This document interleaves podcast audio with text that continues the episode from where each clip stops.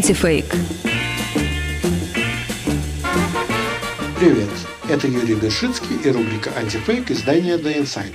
Известный телевизионный врач Александр Мясников побывал в гостях у Владимира Соловьева в программе «Полный контакт» на его канале. И поговорили они о мерах по борьбе с коронавирусом, которые принимают в странах Запада. Рассказал Мясников много интересного. Это карусель тестов, это миллиарды тестов в день, ни о чем не говорящие, потому что 99,99% ,99 это ОРЗ, либо просто бессимптомно. Вот посмотрите, вот миллион случаев в день в Америке. Вот ты, у тебя положительный тест. Ты должен, всех, с кем ты общался, у тебя положительный тест, они должны пойти и тоже сделать тест. Во Франции, если один ребенок положительный тест, весь класс снимается на изоляцию, опять положительные тесты, тесты, тесты. Публикуйте вы цифры занятости, реанимации, смертей, то не факт. Потому что если посмотрите Францию, вот у них там было 20 тысяч заболевших, там 70% реанимации было занято. Сегодня 300 тысяч 72% заняты. То есть у них не увеличилась занятость реанимация за микрона, у них не увеличилась смертность. Не понимаете, цифры не... Опять, невозможно смотреть. Знаешь, как нервы не к черту. Смотришь, начинается там, тут, миллион, ты понял. Тебе хочется одно. Либо удавиться, либо выпить водки в большом количестве.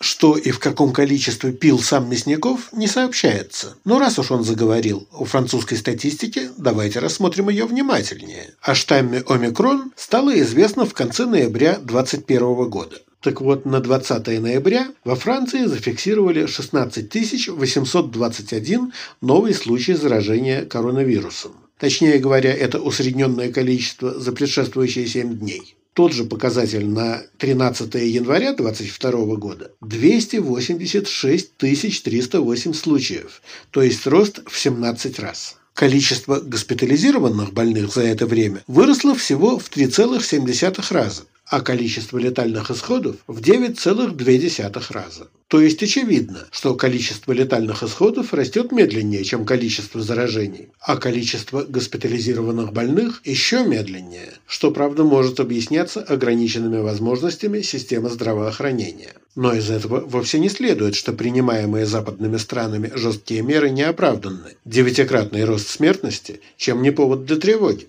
А вот более легкое течение болезни при омикроне вполне может оказаться иллюзией. Дело в том, что во Франции высокий уровень вакцинации. На 12 января полностью вакцинировано было почти 75% населения, а бустерную дозу получили больше 40%.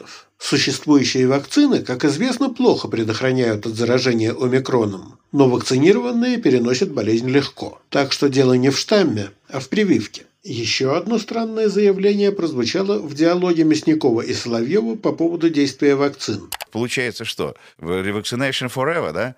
Каждые три месяца вот... вакцинируемся, но весь мир приходит к тому, что каждые три месяца вакцинируются. Нет, не весь мир приходит к этому, а те, которые твои любимые РМНК вакцины используют. Вот Гинзбург как раз объяснил, что вот наши векторные не надо каждые три месяца, а вот ваши РМНК, которые пустили, надо. Их надо все время переделывать. Да. На самом деле, в середине декабря Bloomberg сообщил о результатах совместного американо-швейцарского исследования эффективности вакцин. Оказалось, что у векторных вакцин а именно у спутника Ви, Джонсон и Джонсон и китайской Sinopharm уровень защиты от заражения крайне низкий, причем у спутника вообще нулевой. Это, впрочем, не касается эффективности защиты от тяжелого течения болезни. А вот производитель одной из двух существующих МРНК-вакцин, компания Pfizer, вскоре после появления нового штамма сообщила о начале работы по созданию нового варианта своего препарата, специально рассчитанного на омикрон. 10 января глава компании заявил, что производство новой вакцины уже начато, и в марте она будет доступна. Считается, что одно из достоинств МРНК-вакцин как раз в том, что их легко адаптировать к новым мутациям вирусов. То есть, по выражению Соловьева,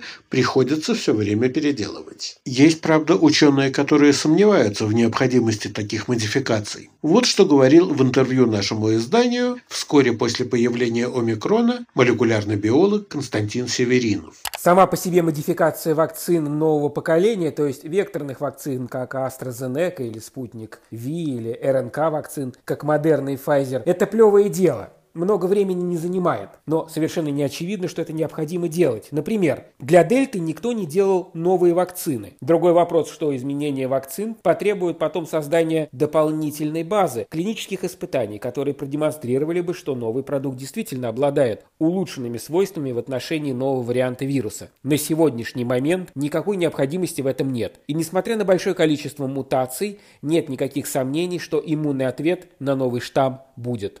Что же касается ревакцинации раз в три месяца, то эта идея принадлежит лично Мясникову. Вероятно, он таким странным образом понял сообщение из Великобритании, там в конце 2021 года Объединенный комитет по вакцинации и иммунизации принял решение. Бустерную дозу можно вводить уже через 3 месяца после полной вакцинации, а не через 6 месяцев, как рекомендовали раньше. Но о том, что после бустерной дозы потребуется еще какая-то дополнительная вакцинация, речи не шло. Другие наши материалы читайте в рубрике «Антифейк» издания The Insider.